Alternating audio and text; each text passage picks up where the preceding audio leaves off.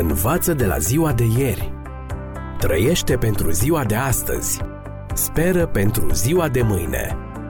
Ascultă emisiunea Timpul Speranței și vei căpăta speranță în ziua de mâine.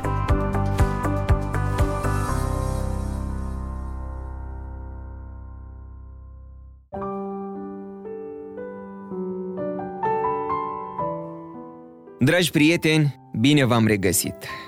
În această ediție a emisiunii Timpul Speranței cu genericul Viață fără limite, așa după cum v-am promis, vom analiza un aspect al apariției răului și anume dorința de a fi Dumnezeu. Pentru început aș vrea să subliniez două aspecte. Primul, observăm în Cartea Genezei un conflict între ce spune Dumnezeu și ce spune diavolul. Dumnezeu spune, nu mâncați, veți muri. Iar satana spune, mâncați, nu veți muri.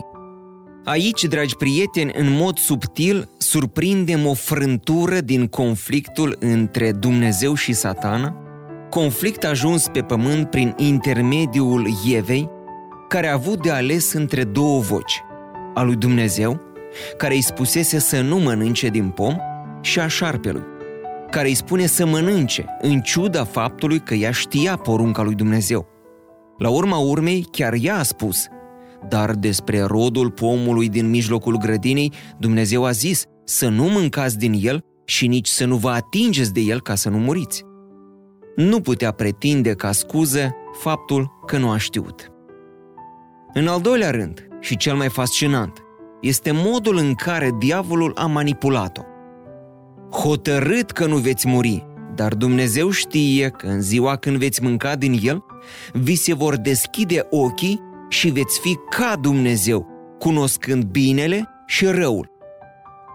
După cum vă spuneam în emisiunile anterioare, este uimitor cum în cer satana și-a dorit să fie ca cel prea înalt, iar acum, în Eden, o ispitește pe Eva cu aceeași momeală, și anume cu dorința de a fi ca Dumnezeu. Faptul surprinzător este că ea, după cum urmează să vedem, a mușcat momeala, deoarece se pare că ceva din interiorul ei dorea să fie ca Dumnezeu. Ce ironie, fiindcă ea era deja ca Dumnezeu, dat fiind că, spre deosebire de restul ființelor proaspăt create, ea și soțul ei fuseseră creați după chipul lui Dumnezeu. Și totuși, ca și în cazul lui Lucifer, ceea ce avea deja nu era destul. Și conform textelor biblice, atât ea cât și soțul ei au mâncat din pom. Ce anume determină o ființă creată, chiar înconjurată de perfecțiunea cerească și edenică, să caute să fie creatorul, să zică în inima sa, voi fi ca cel prea înalt? Se pare că este o problemă recurentă. Păcatul omului, observa teologul Reinhold Niebuhr, este că încearcă să se facă Dumnezeu.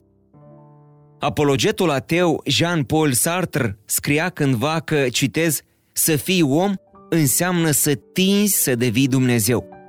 Sau, dacă preferați, omul este în mod fundamental dorința de a deveni Dumnezeu. Am încheiat citatul. Susan Newman conchide că întrebările referitoare la Dumnezeu și la planurile sale, la natură și la sensul creației, prin urmare, materialele care stau la baza meditării la problema răului, sunt în afara sferei noastre umane. Dorința de a le găsi un răspuns este dorința de a transcende limitele rațiunii umane. Iar dorința de a transcende aceste limite este periculos de aproape de dorința de a fi Dumnezeu declara Newman. Marele apostol Pavel, dând un avertisment despre o putere anticreștină care se va ridica în biserica creștină la sfârșitul unei perioade de apostazie, a descris această entitate religioasă ca pe una care va căuta să se așeze în locul lui Dumnezeu. O putere care nu se va da înapoi de la a-și aroga atributele divinității. Iată ce scrie apostolul în a doua epistolă către Tesaloniceni, capitolul 2, textele 3 și 4. Nimeni să nu vă amăgească în vreun chip, căci nu va veni înainte de a fi venit lepădare de credință și de a se descoperi omul fără de legii, fiul pierzării, potrivnicul care se înalță mai presus de tot ce se numește Dumnezeu sau de ce este vrednic de închinare. Așa că se va așeza în templul lui Dumnezeu, dându-se drept Dumnezeu. Oricât de multe fațete și manifestări ar avea, această dorință de a fi Dumnezeu se reduce la un singur lucru. Autoritate. Cine sau ce este autoritatea noastră ultimă? În Eden se punea problema dacă prima pereche de oameni va asculta de porunca directă a lui Dumnezeu sau dacă se va supune unei alte autorități, în cazul de față, vocii malefice. Scriptura ne arată care a fost alegerea lor. În continuare, stimați prieteni, vreau să vă relatez care a fost miezul problemei. Geneza 3 cu 6. Citez. Femeia a văzut că pomul era bun de mâncat și plăcut de privit și că pomul era de dorit ca să deschidă cuiva mintea. A luat deci din rodul lui și a mâncat. A dat și bărbatului ei, care era lângă ea, și bărbatul a mâncat și el. Desconsiderarea pe fața poruncii clare a lui Dumnezeu de către două ființe perfecte, lipsite de orice scuză pentru neascultarea lor, a permis păcatului, răului, suferinței și morții să-și facă loc în această lume, pătrunzând în însăși structura ei de bază. Gândiți-vă la principiul care stă în spatele a ceea ce s-a întâmplat cu lumea noastră. Ceva a mers rău încă de la început, de la bază, și astfel tot ce s-a dezvoltat în continuare pe acea bază a mers de asemenea rău. Dacă cineva începe să construiască o casă, dar fundația acesteia este înclinată, crăpată sau instabilă, restul casei, tot ce se zidește pe acea fundație defectuoasă, va fi de asemenea afectat în mod negativ. Sau un alt exemplu, geometria este creată din axiome, principii fundamentale pe care se construiesc toate celelalte. Dacă ceva alterează aceste axiome sau principii, atunci tot ce depinde de ele va fi de asemenea alterat. Când esența unui lucru este ruinată, atunci tot ce izvorăște din acele elemente degradate va fi la fel de degradat. Nici nu s-ar putea altfel. Primii doi oameni, părinții unei rase întregi, au decăzut. Toți descendenții lor vor împărtăși aceeași stare decăzută. La fel cum dintr-un pian dezacordat va ieși întotdeauna o muzică falsă.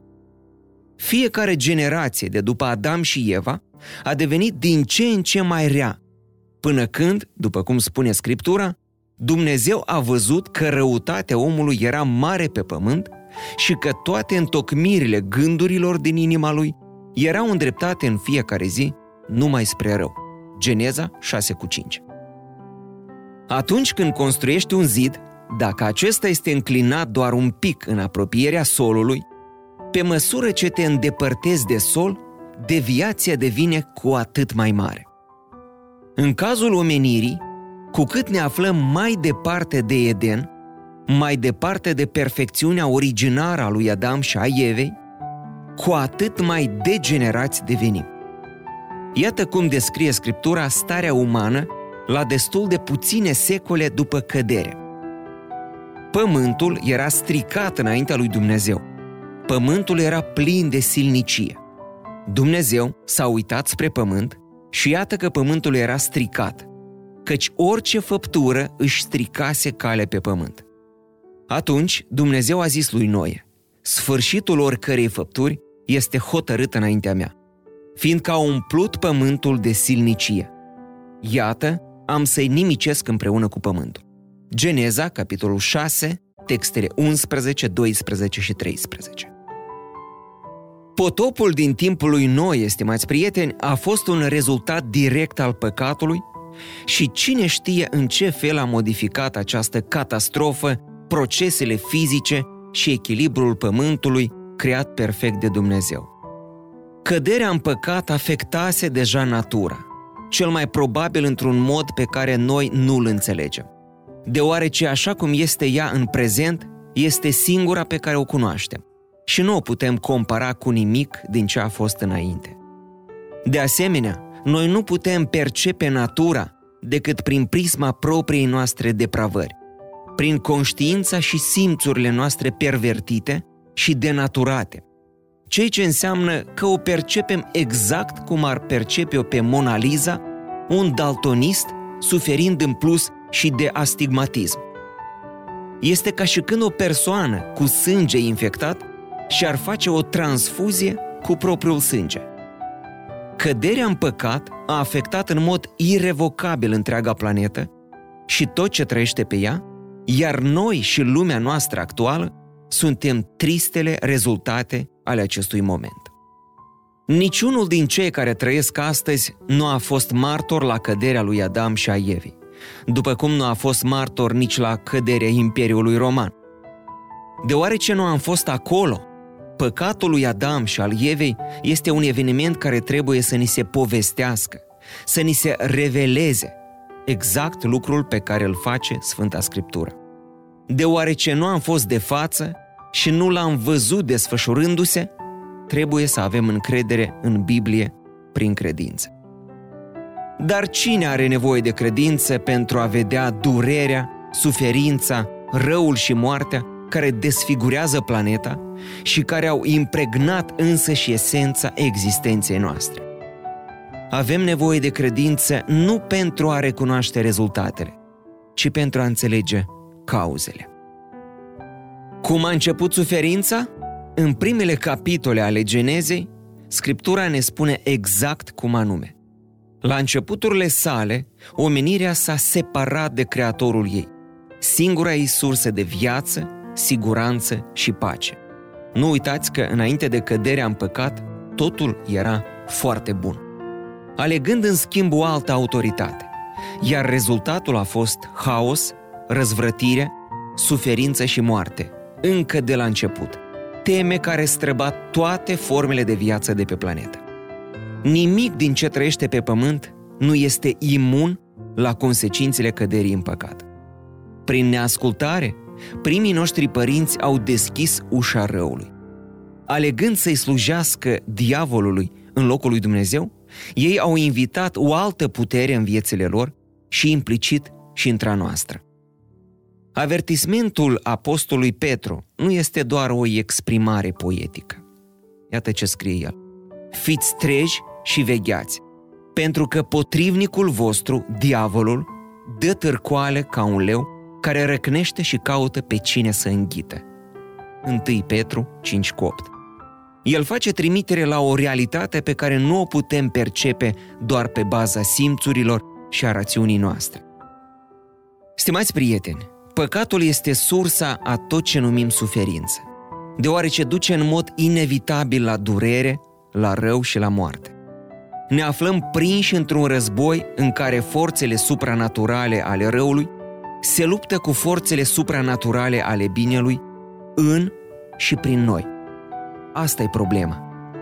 Iar Isus Hristos, prin ce a făcut la cruce, este soluția la această problemă. Despre soluție Vom vorbi data viitoare. Până atunci, multă sănătate și credință. Învață de la ziua de ieri. Trăiește pentru ziua de astăzi. Speră pentru ziua de mâine. Ascultă emisiunea Timpul Speranței și vei căpăta speranță în ziua de mâine.